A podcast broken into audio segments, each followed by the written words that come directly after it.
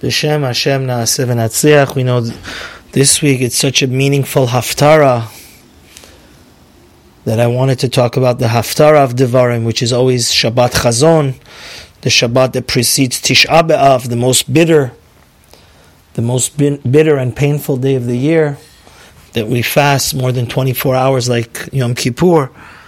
Hashem here says, it's a very sobering haftorah. It says, "Lama li rov zavchechem." Yeshaya. It's the first chapter of Yeshaya. Hashem says, "Why do you bring me so many offerings?"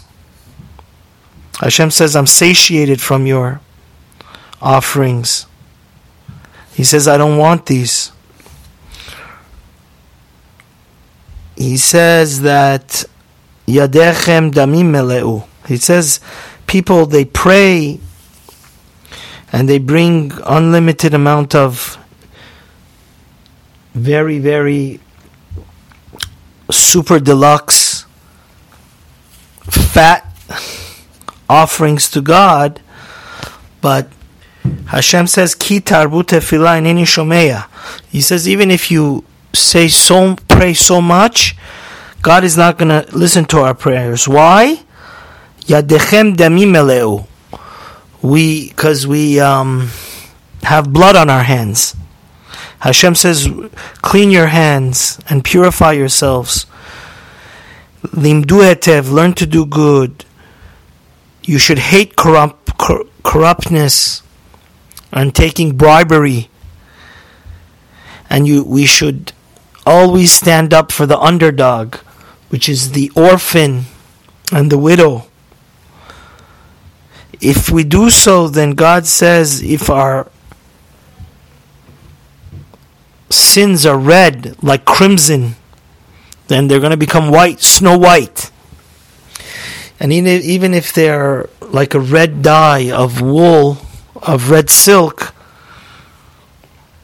He's going to make them white as a sheep, as pure virgin white um, wool. So the the the ultimate. So Rosh Hayeshiva Zatzal explained this that. Um, we see a very few important points here. We know the first temple, and this is what Yeshaya is bemoaning, was destroyed because of idol worship and Gilui Arayus. They were doing um, sexual sins, the cardinal worst type of sexual sin, and murder. But it's actually it's hard to imagine that every Jew was doing that. If you look in the Gemara, actually in Yuma, it was the king that was had murdered a lot of people, and the people didn't protest to the king. We Jews keep kosher, but the Rosh Hayeshiva explained that first of all, you see, Klal Yisrael was on a very they were coming, they were keeping all the korbanot and sustaining the, the, the Bet HaMikdash. And that's why they actually would never believe. They said we had the Bet HaMikdash and we're bringing so many offerings to God. God is never going to destroy his temple. But the truth is, we have to go to the last words of the Haftarah, which says, Sion. We have to understand, if we're still fasting, we are still committing the sins of our forefathers. The Rambam says this very clearly.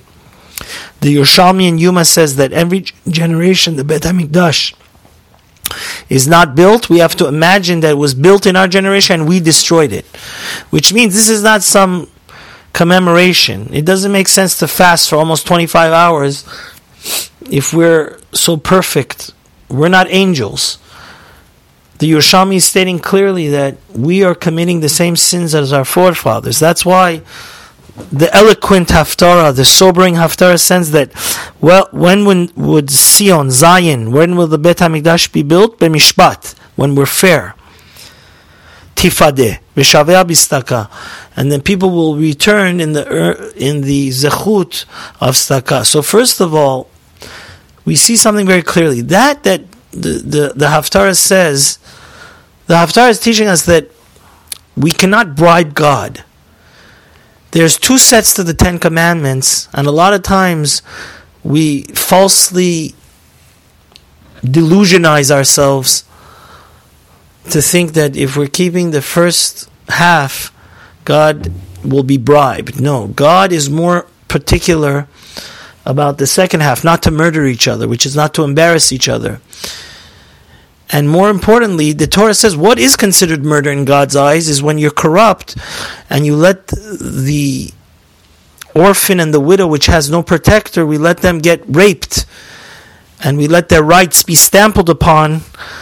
That God could not take. And then God says, I don't want you. I don't want you even come near me. If you have don't have the compassion and the mercy to stand up for those that have nobody to stand up for them, like the orphan and the widow, then in my eyes you're like a murderer. So ultimately, it's come to my attention that